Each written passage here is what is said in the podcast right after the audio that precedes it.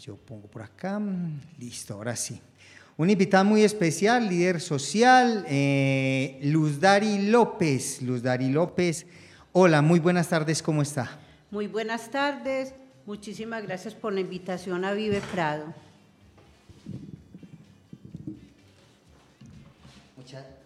Muchas, gracias a usted, Luz Dari, por estar aquí acompañándonos, por eh, brindarnos un ratico de su tiempo y para conocer más de su vida. Un honor para nosotros tenerla aquí, Luz Dari López. Luz Dari, cuéntenos de su niñez, dónde nació, sus primeros jugueticos, cuéntenos a ver un poquitico de su historia, vamos al pasado a ver. Bueno, eh, mi historia, mm, nací aquí en el corregimiento de San Antonio de Prado, eh, ya hace 62 años. Eh, ¿Qué te cuento? Mi niñez fue maravillosa, tuve unos padres ejemplares, aunque pues pobres, pero nunca nos faltaba pues como lo necesario. Y gracias a Dios una familia muy unida y muy católica, eso sí, muy católica. Dicen Luz Dari que todo tiempo pasado fue mejor. ¿Qué opina usted de eso? Eh, a ver, no, yo digo que son dos cosas muy diferentes. Lo que pasa es que lo de atrás ya pasó, pero ahora en el momento en que estamos ya como más creciditos y hemos ya recorrido tanto la vida, no, me parece que también es estupendo las dos eh, eh, comparaciones entre lo de ayer y lo de hoy. Pero la niñez, la niñez de nosotros, para Mi niñez, no, pero la niñez de nosotros, pues, o sea, la suya, de pronto hasta la mía, comparada como con la niñez de los muchachos de hoy en día, no sé, yo creo que la niñez de nosotros fue mejor, ¿no cree usted? No, es que fue, maravilloso, todo era fuego, eh, montados en los árboles, haciendo columpios con los vecinos, nos íbamos mm, para todas esas mangas del municipio de José La Verde a hacer los columpios, hacíamos aldeadas. No, pasábamos maravillosamente bien cuando niños, de verdad no sentíamos la vida como se dice, a comparación de hoy en día, porque yo ya también tengo nietos y viven encerrados. Si no es con un celular, un computador, eh, le roba como mucho tiempo a los jóvenes. Y yo le digo, muchachos, venga, vamos a salir. Y me dice, Mita, sí, pero más tarde. Y entonces son como con esa pereza de como de vivir, porque todo lo que uno vivió en la niñez es vivir algo bueno, compartir, eh, mejor dicho, una experiencia maravillosa robándonos las naranjas por ahí las manos. Claro, donde don Alfonso Calles también. Bien grande que era eso por allá, porque en ese tiempo no existía ni limonar, no existía nada. No, es que eso era campo, nosotros nunca pensábamos que eso se iba pues a como a los proyectos que iban a pasar por ahí, había un desarrollo tan grande más adelante. Listo, ¿se acuerda de algún juguetico que haya tenido por allá en ese tiempo? Eh, pues jugueticos, eh, la verdad, mi mamá nos hacía la muñeca de trapo. Ella misma con una media nos hacía una muñeca. Y así en los diciembres, eh, si nos traían niños, espero unas muñecas de plástico. Yo le decía que quería una muñeca de cabello para poder peinarla y me la traía de moña de plástico, imagínate. Ay, Dios mío. Tocaba entonces con qué? Con, con el pelo del, del chocolo. Sí, eso. Entonces le hacíamos nosotros la peluquita con pelo de chocolo y nosotros nos la ingeniábamos, la hermana y yo, entonces pasábamos muy bueno de verdad, sí. Claro. ¿Y en su infancia, qué era lo que más le gustaba como de la familia? De la familia, eh, todo me gustó, todo. Gracias a Dios, los ejemplos, éramos muy hermanados todos, somos cinco hermanos, tres hombres y dos mujeres. Un hogar muy unido, para nosotros fue un hogar muy unido las familias, las familias eran muy unidas en ese entonces, ¿cierto? Sí, Háblenos un poquitico de su familia, sus hermanos, qué hacen, profesionales, qué hacía su papá, su mamá. Bueno, mi papá eh, fue pues a trabajar con don Alfonso Calles en la avícola colombiana. Él salió de ahí pensionadito. Mi mamá ama de casa, eh, mis hermanos eh, fue todo lo contrario. Mi papá decía que le iba a dar estudio a los hombres y que las mujeres no nos daba que porque nosotros nos casamos el día de mañana y que para qué nos íbamos a preparar. Y se invirtió los papeles porque los hermanos míos estudiaron solamente hasta bachiller y nosotros las dos mujeres, Marta Livia López, que es la secretaria del, del, del, ella también logramos terminar bachiller y seguir más adelante avanzados pero gracias a Dios también porque hubo una ayuda muy buena. Tuvimos un ángel que es don Alfonso Calles, que ya pues hace muchos años murió, pero este señor fue el que nos colaboró para que la hermana y yo saliéramos adelante. Un día yo pasé por la finca, como le llevaba yo la comida a mi papá, porque él trabajaba despicando gallinas, todo eso, entonces salía muy tarde. Y me vio un día pasar don Alfonso y me dice, ¿qué niña, usted qué hace? Y yo, no, yo estudio, pero yo ya había terminado la primaria. Y me dice, que esto no le gustaría estudiar bachiller? Y yo, sí, pero mi papá dice que no, que porque no quiere que las mujeres nos preparen. Me dice que, pero usted quiere? Y yo, claro que sí, yo quiero seguir estudiando. Y me dice que no. Dígale a su mamá que se vaya para el Manuel J y que nos la reciba ya a las dos. Y cuando eso era don Juan Pablo, el coordinador y como que en un sobrecito le llevó como algo al colegio y ahí mismo nos hicieron un examen de admisión y ahí quedamos en el Manuel J, la hermana y yo. Ay, vea qué bueno. ¿Y los hermanos no, eso no estudiaron? No, ellos ya tenían era que trabajar para ayudarle a mi papá. Ellos eh, como que tampoco les gustaba mucho el estudio. Eh, Martín decía que no, que, que pereza uno estudiar, que uno de encerrado, que él quería era ganar de platica, que trabajar. Y el otro hermano mío en construcción y Luis también trabaja eh, de mensajería, eh, manejando transporte allá en esa empresa. Eh, también con don el señor Calle, con no, no, ya él falleció. con ellos. Sí, también nos tocó la niñez con ellos, prácticamente nos íbamos a escoger café de la pasilla, a separarla y él nos pagaba, don Alfonso nos pagaba a pesar de que éramos entre los 12 a 13 años, nos pagaba por el trabajo el señor. Sí, ese señor tiene muchas historias allá en uh. el Vergel, bastante cierto. No, es que ese señor si no le ganó el cielo, olvídese que nadie lo ganó porque ese señor hacía muchas obras de caridad y no miraba a quién, sino a todo el que llegaba. Ahí no le dejaba venir sin nada, mejor dicho, prácticamente todo lo compartió, la riqueza que él tenía la compartió con los demás. Qué bueno, hay gente buena todavía. Todavía los hay muy pocos, pero todavía los hay. Sí, yo creo que todavía los hay. Sí, sí. Bueno, Luz Daria, a ver, cuéntenos, eh, ¿realizó su primaria dónde? Bueno, mi primaria fue en la escuela, cuando eso era la escuela del Vergel, nos tocaba caminar, no había cuando eso transporte, era un horario de 8 a 4, porque nos tocaba una jornada larga, eh, nos tocaba llevar hasta, como se dice, eh, el algo, nos lo echaba mi mamá en una botellita de esos de, de cola granulada, nos echaba ahí el alguito y con eso pasamos hasta las 4 de la tarde que regresábamos. Y eso que en la escuela también nos daban como un aporte de una bolsita de leche con un pancito. Pero yo no, no sabía tan buena esa leche, era como manchosita, yo tenía un sabor muy diferente, pero muy bueno. De pronto no era tan, tan tratada como esas leches de hoy en día. Sí, yo creo que eso salía, era como natural. Sí, señora. Y la secundaria, pues ya me dijiste que en el Manuel J, ¿cierto? Sí, yo mm, estudié hasta noveno en el Manuel J, luego mm, terminé en el Fe y Alegría de Limonar, el 10 y el 11. ¿Ya en, educación adulta?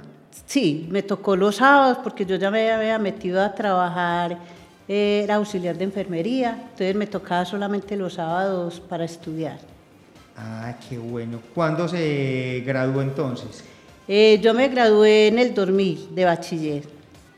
Y, eh, no, perdón, eso fue en el, en el 2019. Ya después en el SENA mm, estudié ya una tecnología de la diversidad vegetal. También soy tecnóloga. Eso fue en el 2000, la tecnología. Y a ver, eh, ¿cuáles fueron sus primeras aspiraciones profesionales? ¿Qué quería usted estudiar o todas esas cosas así? Eh, cuando yo era pues joven, mis aspiraciones era todo invertido también, como te digo. La hermana mía decía que quería ser enfermera y yo quería ser secretaria. Y ahora es lo contrario. Ella quedó como secretaria y yo estudié enfermería Gracias a Dios estudié en las Juanitas, no sé si usted lo ha oído comentar, es por Belén, donde hay una escuela eh, donde preparan a las seis alumnas para cuidar a los pacientes terminales del poblado. Entonces pasamos por psicólogos, buenos profesores, con monjas, y luego lo contratan a uno para trabajar allá. Pero no me quedé ahí tampoco, me metí al SENA a estudiar gerontología. También saqué el título allá, gracias a Dios. Esta muchacha ha estudiado mucho. ¿Y, ¿Y, cuál fue como su, mm, cuando terminó el bachillerato, qué trabajaba, qué hacía en esos días? Hmm, vea, eh, como le cuento, eh, aquí en San Antonio de Prado había un, como un, doña Margarita, no sé si ustedes recuerdan bien, en Palo Blanco, enseñaba mecanotaquigrafía. Entonces también fui a estudiar allá mecatona, mecato, ¿cómo es? Mecanografía, perdón. Y, y taquigrafía, porque cuando eso también era taquigrafía, que doña Margarita nos enseñaba todo eso, porque ella era la secretaria del despacho en ese tiempo. Y habíamos varios compañeros del colegio que nos íbamos a estudiar. Muy bueno, de verdad que aprendí uno mucho, al menos conocimientos nuevos, a pesar de que eran máquinas muy antiguas, porque ya no es como ahora que son computadores con toda la velocidad. Y, usted inicia la palabra, el computador se la termina y hasta la frase. Y corrige todo. Ya fuimos muchos los que pasamos por, por donde Margarita, ¿no? Sí. Muchos, muchos. Mucha gente que hemos entrevistado acá, muchos pasaron por allá. Entre eso estaba Carlos Mario el de la Dial, que estudió conmigo allá también. Imagínese. ¿En qué momento se interesó usted por el liderazgo social? Yo creo que eso nace con uno. Yo desde los 13 años me gustaba trabajar con las juntas de acciones comunales y en las romerías, eh, porque nos tocaba colocar insignias. Nosotros, la Junta de Acción Comunal, cuando eso era muy bueno, porque sí era comunitario. Todo lo que se hacía era en convites, una vía, un alcantarillado, un acueducto entonces, cuando habían programas, me invitaba a las juntas de acciones comunales para que les colaborara con los eventos. Nos colocaba, pues poníamos en unas bandejitas insignias y la gente nos colaboraba. Cuando nosotros le colocamos la insignia, nos, nos colaboraban con algo para seguir la Junta de Acción Comunal trabajando. Qué bueno ese tiempo, ¿cierto? Creo que hacían bailes y de todo. Excelente, romerías y hermanas, le dedicaban a uno hasta canciones los jóvenes. Pero muy bueno, ¿no? Es que verdad uno volver a recordar los tiempos. Pero no decían los nombres y no las iniciales. Entonces ya uno escucha y ya, ah, ya sé quién fue el que me dedicó e, e, Ese es para mí. Ajá. Y entonces en ese tiempo ya empezó usted como a, trabajar con la acción comunal, eh, como estar más cerquita o, se metió de lleno como en la acción comunal? Me metí de lleno en el Vergel y luego ya como una división de juntas de acciones comunales eh, me quedé ya con la del Vergel Sur, donde estamos hasta en este momento todavía trabajando con el acueducto porque no tenemos agua potable. En este momento estoy luchando para que el acueducto también se mejore para una mejor calidad de vida. Y ahí estamos luchando, trabajándole al barrio, como se dice. ¿Ustedes tienen el agua propia? Sí. El agua veredal. Ah, de un nacimiento, de la limona. Ni el manantial ni nada, todavía no han... No, todavía no ha entrado ni EPM tampoco. Y no queremos que entre EPM porque es que esta agua tiene más de 100 años, ya los antiguos murieron los que lucharon por ese acueducto. Entonces, es mejor manejarlo que no dejándolo quitar. Claro que podemos y más adelante unirnos con Harvard, con un proyecto bueno, que eso es lo que también estamos visibilizando, que más adelante se mejore el acueducto, pero no perder la esencia y que quede una o dos personas de la comunidad liderando todavía el acueducto de allá. El que me mencionó Hasber, ese es el del Vergel el también. El del Vergel Centro, que es el acueducto de todo el Vergel. Es el que tiene los tanques arriba junto del colegio San José, Obrero. Y esa agua sí es tratada. ¿La de ustedes no? No. Esa es natural. Natural. Mmm, vea qué bueno, qué bueno. La agüita natural es muy buena mientras venga limpia. Lástima que hay gente que se va por allá a, la ensuciando, ¿cierto? Claro, no, nosotros tenemos encerrados los tanques, el presidente del acueducto es Diego Ortiz, no sé si ustedes lo conocen, el que tiene unos buses acá en el corregimiento. Ah, sí, Diego. Él es el presidente actual, y es un muchacho emprendedor, le ha gustado, mejor dicho, trabajar desinteresadamente porque aquí no hay recursos de nada, trabajamos con las uñas como se dice y por un mejor bienestar para todos. Ah, sí, a mí me ha tocado verlo en, ese aguacero que dañó todas esas quebradas por allá, que les dañó todos los... La bocatoma. Las bocatomas. Sí, Uf, él trabajó mucho, estuvo trabajando mucho por allá, me tocó verlo. Eh, a ver, eh, Luz Dari, ¿usted qué le gusta la lectura? Bastante. Sí, ha leído muchos libros. Es que imagínate que uno en el colegio le ponen a leer de todo. que Cien años de soledad, La rebelión de las ratas, en el colegio Mao Zedong, eh, mejor dicho, de toda esta política le revuelven a uno ahí. ¿Y cuál ha sido su libro favorito? A ver, a mí el que me gustó mucho fue Cien años de soledad. Como que lo deja uno pensando, o pues como que uno se, como que se le mete a uno esa lectura y se lo lleva en el tiempo y uno se imagina esos tiempos. Entonces uno dice, no, definitivamente si hay mucha gente todavía olvidada, o el coronel no tiene quien le escriba, que era esperando también una respuesta de una carta.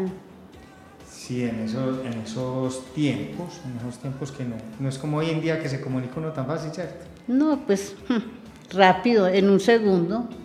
¿Y cuál es su libro favorito de todos? Para mí el libro favorito son de poemas, de Pablo Neruda.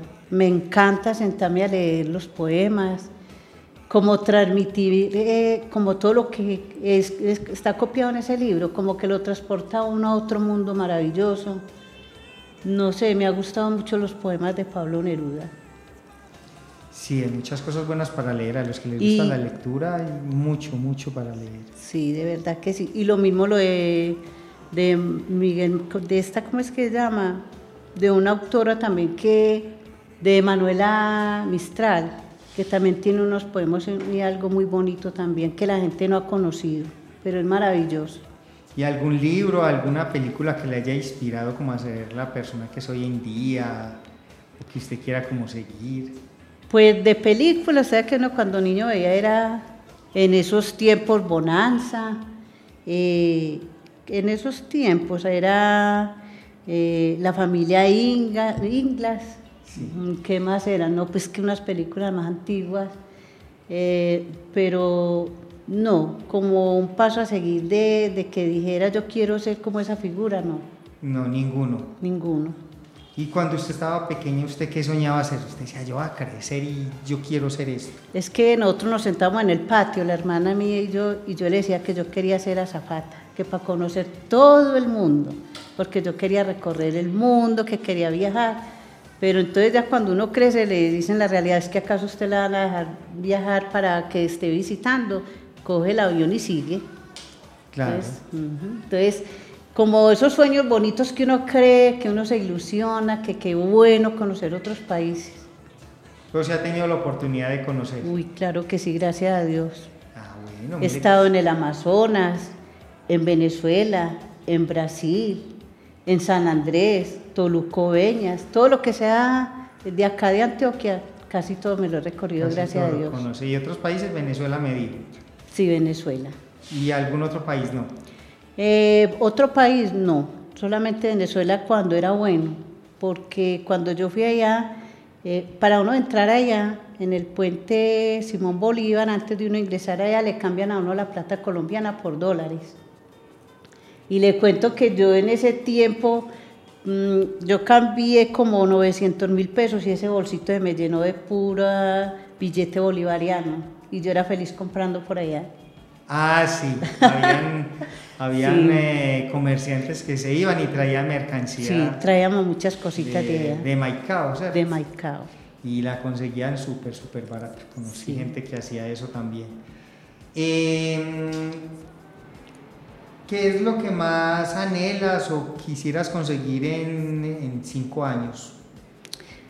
A ver, ¿qué te digo? En cinco años, pues que prácticamente ya por la de uno, pues no sé, como uno aspirar como más cosas. Yo digo que antes estoy muy agradecida con la vida, con Dios, que me ha puesto en los lugares donde debo estar. Entonces no sería, me vería más bien como viajando con el esposo. Sí, usted tiene hijos también. Tengo dos hijas maravillosas que Dios me regaló, son profesionales. Una es ingeniera civil, se llama Jenny Adriana Zuluaga y la otra es docente, Viviana, que trabaja en el Consejo de la Estrella. Gracias a Dios que salieron adelante y son profesionales. Con mucho sacrificio, porque usted sabe que nada es fácil, porque la niña que es ingeniera salió de la de Medellín y cuando eso era muy costoso un semestre, a 6 millones, entonces eso siempre eh, para cinco o seis años pagar un semestre y de, de, un sueldo que cuando eso no trabajamos y no es de amarillo, siempre sacamos las dos hijas adelante, gracias a Dios. Sí, no, afortunados y, que ellas lo están aprovechando y, están ejerciendo sus profesiones, ¿no? No, es que eso es un orgullo. Cuando usted tenga un hijo profesional y que se dedique a lo que él quería hacer, uno le da gracias a Dios de verdad, porque eso es lo que uno quiere, que ellos cojan el camino y que hagan lo que les guste, lo que ellas quieren hacer. No, es que eso, mejor dicho, es un regalo de Dios para nosotros. ¿Y ninguna de las dos le ha gustado ser como líder así social, nada de esas no, ellas no, ellas han sido muy caseras, muy estudiosas, pero así con comunidad, poco a poco. Ellas no les gusta como mucho. Es que antes me dicen, mami, sálgase de eso, usted no necesita estar en la calle, quédese en la casa, ¿qué le falta? Y yo, no, no me falta nada, y lo que me gusta trabajar con la gente. Sí, porque a veces, a veces la gente es hasta malagradecida. No, es que porque sí. Uno lo, uno lo ha visto, uno ha visto eh, personas que trabajan por la comunidad y, y la comunidad a veces como les paga de mal, ¿no? Ay, ¿qué me dices si es que la verdad? No, pues que yo, como te digo, yo trabajo es porque me nace y porque yo sé que lo que hago es para ayudar a las personas que de verdad lo necesitan, pero sí, la gente no agradece. Pero yo sé que hay un ser superior que sí lo agradece, porque a mí cada día me da mucho mejor. Cada día mejoro, cada día todo para mí es tan fácil, no me falta nada. Entonces yo digo, estos son maravillas de Dios que le devuelve a uno también. Sí, qué bueno. Luz Dari, cuénteme, usted mm, el corregimiento, ¿cómo ha visto como la evolución del corregimiento en todos estos años? Usted que lo conoció cuando era, digamos, un pueblito prácticamente todas sus calles destapadas, a cómo está hoy en día, ¿cómo ha visto esa evolución? Pero es que ya lo del pueblo ya no quedó como era, ya no es pueblo, ya esto parece como si fuera un municipio porque cuando era pueblo era un parquecito pequeño con palomas, habían unas banquitas de cemento, muy bonito el parque, eso era estupendo, nos conocíamos unos a otros, este es hijo de fulanito, de peranito, entonces eso lo unía uno más y éramos como más unidos, San Antonio de Prado, pero con el crecimiento ya poblacional ya como que eh, la gente ya uno ni la conoce, viene gente de otras partes con otra cultura, con otras ideas diferentes. Entonces se va perdiendo y se va desfigurando el pueblito pequeño donde yo nací, ahora como está en este momento. Sí, ha cambiado mucho, mucho. Y el parque, pues en este momento el parque, personalmente, pues no me, no me parece bonito ni un poquitico. ¿No? Y lo malo es que cada que hay una administración viene y lo cambia, porque no le gusta así, que acá, pero no sé, a veces, por ejemplo, a mí no me gustó tampoco cómo arreglaron el parque, eso parece un embarcadero de ganado, para usted entrar, para usted salir, no hay como un espacio libre donde la gente pueda entrar, sino que siempre es así en curva y cuando hay un entierro no es toda la vuelta que tienen que dar, porque quedó mal construido el parque. Y cómo es, y esas zonas verdes con esos ah, montes, eso es un monte y mire que todas esas personas de la calle van y hacen como sus necesidades allá y, y el parque para que huele muy mal. Es que se ha perdido mucho el sentido de pertenencia, eh, ya la gente como que no le importa lo que haga el otro, como ese dolor ajeno que, hombre, colaborarle a la persona, todo el mundo pasa indiferente y ahí es donde ya perdemos como la esencia de pueblo, porque como dice usted, la verdad, el parque en este momento está abandonado, cuando se crecen matorrales se demora mucho para venir a darle mantenimiento y hay muchos ratones. Y también se presta mucho para guardar vicio. La gente de ahí saca el vicio y lo vende. Entonces, y también se volvió como un lugar para todas estas personitas de la calle, ahí duermen, montaron ya hasta su negocio y nadie dice nada. Todo el mundo callado, sí, porque eh, se ha hecho mucho comentario de que el parque se volvió muy inseguro. Bastante. Y más después de que se llevaron la, la, policía, después de que llevaron la policía para, para Barichara, pues la gente se queja mucho más de inseguridad en el parque. Tarde de la noche o en la madrugada, creo peligro pasar por ahí. Sí, nosotros como Junta Administradora Local, pues en este momento estamos luchando para que haya un comando aquí en el parque, porque es que mientras suben de Barichara, porque queda por allá en el fondo de Barichara, prácticamente en un hoyo, mientras llegan acá, no hay como esa persona que esté como cuidando, mejor dicho, el parque.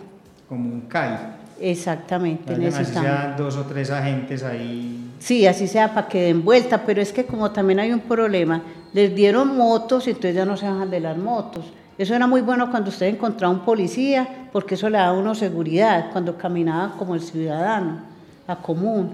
Pero no, ya hoy en día andan en motos, pasan y si lo van atracando, siguen. Entonces, como que ya la seguridad también está muy, no, muy horrible por todos los lados. Sí, no, y, hay que reformar un poquitico la justicia, porque mire que ya no hay justicia para, para los bandidos, los cogen atracando o haciendo cualquier cosa, los dos o tres días ya lo están soltando, ya ya no hay pena ni nada que, que, valgan como la pena. Que diga usted, uy, qué miedo hacer esto porque me van a mandar para la cárcel muchos años. No, ya no. No, es que ya la gente perdió el miedo, perdió hasta, no sé, la vergüenza, porque no sé qué está pasando en los hogares, porque eso también viene desde los hogares. Nosotros decimos muchas veces que en la escuela es donde le enseñan, no, el hijo nace en un hogar y de ahí es donde tiene las bases y si un hijo no crece con buenas bases, esa es la descomposición social que tenemos en este momento. Y es la verdad mm, muy preocupante porque también han atracado a adultas mayores del corregimiento, les han dado escopolamina, eh, le llegan a uno muchas quejas, como uno es líder comunitario, van y le comentan a uno, mira, es que está pasando esta situación en el parque, ¿cómo hacemos para mejorar? Y la verdad es que ya en este momento como que vale más, le vale más ser mala persona que buena, porque ya la gente antes como que premian la maldad. Sí, hay más garantías para los, para los bandidos que para la gente que para la gente del común, como dice el presidente eh, de El Salvador, que entonces los derechos eh, humanos y los derechos de la gente bien dónde están quedando, porque las ONG y todo no piensan que los derechos de los presos, que los derechos de no sé qué, pero nunca piensan en la gente, la gente bien, la gente trabajadora, la gente honesta. Sí, la verdad es que los derechos humanos son los derechos para la gente que tiene plata, pienso yo, porque para un ser humano que sea pobre, allá no lo atienden, usted póngale una queja y no, pero hay una persona pudiente y lo escucha. Entonces los derechos humanos no sé para qué se hicieron, a defender a quién, si es al que tiene forma o al que no tiene nada. Así es. Bueno, Luz Dari, ¿cómo ve usted al corregimiento de San Antonio de Prado eh, en unos años? ¿Cómo lo viste? Ay, me gustaría que, no, es que prácticamente qué bueno tener un corregimiento donde haya armonía, donde se vuelva a recoger la cultura que teníamos, aunque ya es muy difícil, pero algo sí se puede mejorar. Creo, que se puede rescatar también muchos valores, que es lo que se está perdiendo acá en el corregimiento. ¿Y en la infraestructura, cómo lo ve? En infraestructura, excelente. Ojalá nos terminen ligero los colegios, porque yo sé que esto va a mejorar la calidad de vida de los estudiantes y de verdad es un desarrollo muy bonito, ya que las instituciones tienen que también haber un desarrollo, ya que hay más gente que viene al corregimiento a vivir, son 160 mil habitantes, donde no sé, no se están haciendo como más colegios, no, sino que están organizando los que había, pero van a quedar muy buenos. Pues al menos se ve que les están trabajando, porque nosotros el año pasado acá tuvimos invitados que la queja era esa, que eso había quedado abandonado, no se veía que hacían nada, eso quieto, colegios que estaban en buen estado los tumbaron y mire los estudiantes eh, viajando hasta, hasta el colegio San José y los padres de familia quejándose en que porque en esos calores o en esos aguaceros esperando esos buses que los llevaban hasta allá. Sí, no, y la verdad es que ahí hay sobrecupo, como se dice, mucho estudiante y qué bueno que terminaran ligero de organizar todos estos colegios porque los alumnos están también pidiendo volver a regresar donde estaba. Entonces, qué bueno que se termine pronto. Eh, también hicieron un buen comienzo nuevo en la Florida. Ojalá que la comunidad pues lo cuide y que sí sea para más cobertura de niños, porque es que 50 niños no justifican para ese espacio tan bonito. La idea es que lleguen más niños allá buen comienzo. Solo hay 50 niños en este momento. Sí, hasta donde yo tengo conocimiento hay 50. Sí, porque eso le metieron mucha plata y pues lo deben de utilizar más. claro, es, dice usted. sí, más cobertura. Más cobertura, muchas más cosas. A ver, Luz Dari, mm, ¿qué mensaje le deja usted a las mujeres que están iniciando en ese, lider, en ese liderazgo aquí en el corregimiento? A ver, primero que todo, que se preparen, porque esto es de estudio muy juicioso, de intercambio de, relacionamientos con las demás personas. Y si le gusta y tiene ese sueño, porque es que esto, como te digo, nace, esto no es que uno se metió y quiere y que yo soy líder, no. El liderazgo es con el tiempo donde uno se va viendo que sí se está transformando lo que uno quiere hacer. Entonces esto es de tiempo, que no, no hay, pues que diga uno que, hay, que hay una recompensa, va a tener un pago, no. Si la gente está pensando en un liderazgo, que porque va a conseguir plata, eso no, eso no se logra nunca, porque si usted es honesto y quiere seguir adelante, eh, usted trabaja solamente por el bien común de un territorio, y como es el corregimiento de San Antonio de Prada. Sí, lastimosamente mm, lo que hablamos ahorita, muy mal pago, a veces la gente no, no valora lo que, lo que los líderes hacen. Los líderes trabajan muy duro, muy duro, para, para, muchas cosas, para conseguir cosas para la comunidad y a la gente como que se le olvidan las cosas buenas y traen a la mente es cualquier error, por más pequeño que sea, ese sí se acuerdan, ¿cierto? Claro, es que es como se dicen, eh, en una tela blanca lo primero que miran es el puntico negro, pero no miran alrededor, sino que siempre se fían en lo malo, no en lo bueno. Y para ser líder también hay que estudiar mucho, eh, conocer normas, ¿cierto? Lógico, artículos, normas, leyes, decretos, porque si uno, mejor dicho, la constitución política del 91 tiene uno que saber algunas cosas, porque si no, sin ese conocimiento uno no se defiende, uno tiene que saber de artículos y de leyes. Y saber dónde ir. Claro, porque ya al tener usted el conocimiento, usted va investigando, ven, cuál es la secretaría que es de, este, de esta línea, ya usted se mete por ese lado, ya usted va conociendo concejales, va conociendo gente más importante, a presidentes, eh, hasta Cámara de Senado, eh, también, eh, mejor dicho, todas las personas importantes que van al Congreso, como es varias personas de acá del corregimiento que ya están allá. Igual cuando ellos están en campaña también vienen buscando los líderes, los que ellos ven que son más líderes y que le mueven más gente, vienen y los van buscando también para que les ayuden. No, pues imagínate que es que lo primero que averiguan es eso. Viene un político que averigua, venir quién es la líder de tal cosa, de los adultos mayores, quién mueve tal cosa, cuál es la persona más pilosa, con quién se relaciona, cuántas personas puede tener de seguidores. No, ellos sí vienen, pero para la votación pero para volver al corregimiento, a ver qué necesita, olvídese. Y muchas veces hasta le cierran las puertas a uno. Si te vino, te conozco, después de que uno les da la mano y que llegan allá al consejo, o que llegan a la Cámara, o que llegan al Senado. Si te vi, no me acuerdo. A pesar de que, pues, yo no lo digo porque gracias a Dios, los que yo he tenido como Cámara y Senado y concejales, gracias a Dios, pues no me han dado la espalda y me han siempre mm, apoyado y han estado conmigo, pero sí hay concejales que no se vuelven a acordar del territorio. Se les olvida el camino hasta las otras elecciones.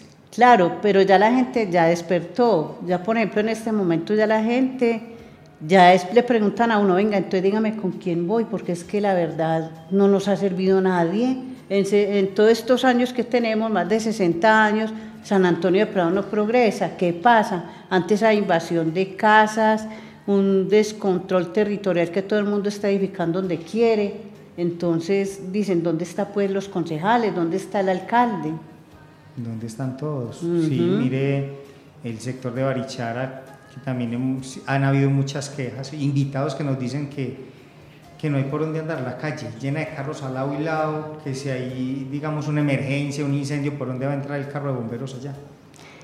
Es que es el problema de las nuevas construcciones que no están trayendo eh, la forma de que quede como un espacio para la comunidad. Eh, no hay una infraestructura bien organizada, Y yo creo que también es falta de los líderes pedir que nos muestren la maqueta cómo es que va a quedar y exigir. Porque es que si nos quedamos callados y nosotros, yo veo que ese sí es el error, que no estamos mirando las maquetas, cómo va a quedar el plan de una urbanización. Porque la verdad sí tiene que tener eh, un parque para los niños, los parqueaderos adentro. Mire aquí en Villa Gabriela, ahí no se ve zona que vaya a quedar zona verde no sé en dónde van a quedar los parqueaderos, son casas pequeñas, apartamentos muy pequeños. ¿Dónde queda la infraestructura? ¿Dónde queda todo, todo lo que dice en una maqueta? Pues no, yo creo que no están cumpliendo lo que ellos prometen. Las zonas verdes, porque ahí en, ese, en esa parte hablan como de cuántos, eh, cuántas torres, como cinco. Cinco torres. Y apenas van dos y ya se ve eso lleno ahí. Pero eso es pequeño, para, como palomeras. Para mí yo digo que eso es muy pequeño. Sí, ya las casas de hoy en día ya son casas muy pequeñas, ya no son como las casas de, de los abuelos, de ustedes, ya, ya no, ya. Ya las casas cuando son de 48, 49 metros ya son muy grandes. Eso es un lujo ya, sí, una reliquia. Sí. Luz Daria, a ver qué se nos queda por ahí. ¿Usted ha sido presidente de la acción comunal o solamente ha estado por ahí por los laditos del líder? Vea, fui presidenta del acueducto del Vergel Sur, fui presidenta de la Junta de Acción Comunal cuando éramos los poquitos en el barrio, porque ya después vino Barichada y nos absorbió.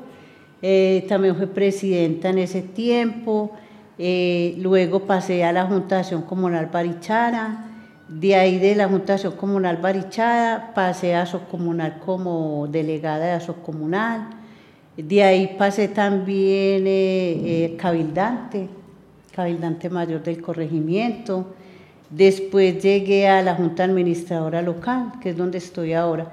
Pero siempre como que Dios me ha puesto en el lugar que es, porque yo ya he recorrido casi todos esos puestos. Sí, va llegando.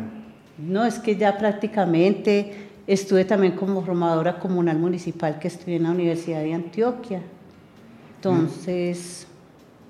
Por eso te digo que uno tiene que prepararse mucho porque uno no sabe cuándo lo necesita. Muy buen recorrido. ¿Y con qué personas le gusta más trabajar? ¿Niños, adultos, adultos mayores? en general. ¿O toda la comunidad? En general, toda la comunidad me gusta, pero sí me apasiona más las personas mayores, las mujeres cabezas de familia y, y los jóvenes. Me encanta trabajar para ellos. Y bastantes madres cabezas de familia que hay cerca. Bastante muchas, muchas. Tengo una hermana que trabaja eh, en la cuestión de nutrición de los niños, un buen comienzo. ella le toca visitar muchas madres y muchas cosas que ve ella por ahí mucho. No, es que donde uno empiece a andar los barrios, es increíble la necesidad que tienen estas mujeres que están abandonadas por los esposos, que no tiene quien les ayude, muchas veces enfermas, con hijos pequeños. Sí, son situaciones que uno va encontrando que uno dice, ¿cómo poder ayudarle a esta persona? Sí, pero lastimosamente complicado, ¿cierto? Muy complicado porque es que la verdad uno como líder, no, es que es más, yo como líder no prometo nada, yo simplemente gestiono, investigo y logro, eso sí, investigar. Cuando yo me propongo a hacer algo, lo termino, pero no prometo tampoco nada. Decirle, ay, venga, fulanita, yo te voy a dar un trabajo o te voy a dar esto, nunca. Simplemente como acompañamiento, hablo con ella, le escucho, le gestiono porque le digo, mira, tal parte vaya y si no te atienden yo te acompaño, te llevo, yo sé quién te puede ayudar. Sí, debe ser así. Luz Dari, muchísimas gracias por acompañarnos. Dios le pague, qué bueno conocer más de ustedes, vea qué mujeres, qué líderes tenemos en este corregimiento. Yo toda la vida he sido de aquí y, me sorprendo con las mujeres que hemos tenido aquí tan berraquitas, tan hechas para adelante. Muchísimas gracias a ustedes y de verdad que sí, yo les agradezco mucho porque la verdad es muy bueno contar qué hacemos nosotros como líderes. Y esa es la idea, estos podcasts eh, los vamos a montar en la página de Vive Prado eh, para que los escuchen. Pues a usted más adelante se va a poderlo escuchar, esta entrevista todas quedan ahí montaditas y esa es la idea, en resaltar las personas que trabajan por el corregimiento, las personas que trabajan eh, por los demás, como lo hace usted. Muchísimas gracias. A ustedes, muchísimas gracias y Dios los bendiga a todos. Bueno, gracias también a todos los oyentes, los que están ahí conectaditos, gracias por estar ahí con Vive Prado. a nombre de Juan Carlos Zapata, Camila Cano, nuestra compañera, también está Mónica Salinas, mi nombre es John Freddy Gutiérrez. Gracias por estar ahí conectaditos con Vive Prado. Eh, la invitación bien, pero bien especial para que sigan con Juan Carlos Zapata enseguida con los clásicos, los clásicos por siempre. Estén ahí conectaditos, no se separen. Muchísimas gracias y feliz tarde a todos.